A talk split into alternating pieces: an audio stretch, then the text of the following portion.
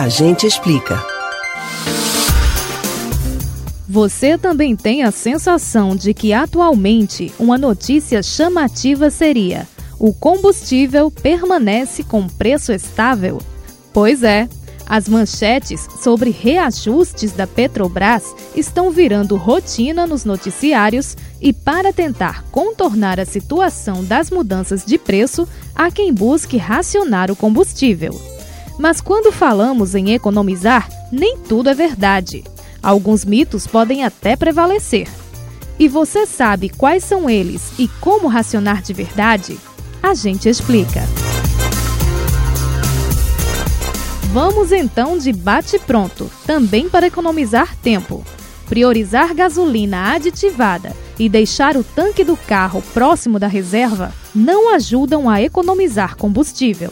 Praticamente não existe diferença de rendimento entre gasolina comum e aditivada. A recomendação mesmo é para abastecer em postos confiáveis. E andar sempre perto da reserva ou com o tanque vazio pode causar um problemão, porque em dias muito quentes, por exemplo, o combustível pode evaporar e você ficar a pé. O ideal é que o tanque fique entre a metade e dois terços cheios.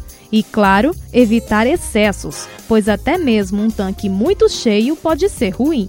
O que especialistas destacam mesmo que pode ajudar a economizar gasolina são medidas como manter os pneus calibrados, deixar manutenção do carro em dia e, se possível, andar com os vidros abertos. Ah, e quanto mais se acelera, mais combustível é gasto. Frear de maneira brusca também, o ideal é manter uma velocidade constante para não sair no prejuízo. Você pode ouvir novamente o conteúdo desse ou outros A Gente Explica no site da Rádio Jornal ou nos principais aplicativos de podcast: Spotify, Deezer, Google e Apple Podcasts. Betânia Ribeiro para o Rádio Livre.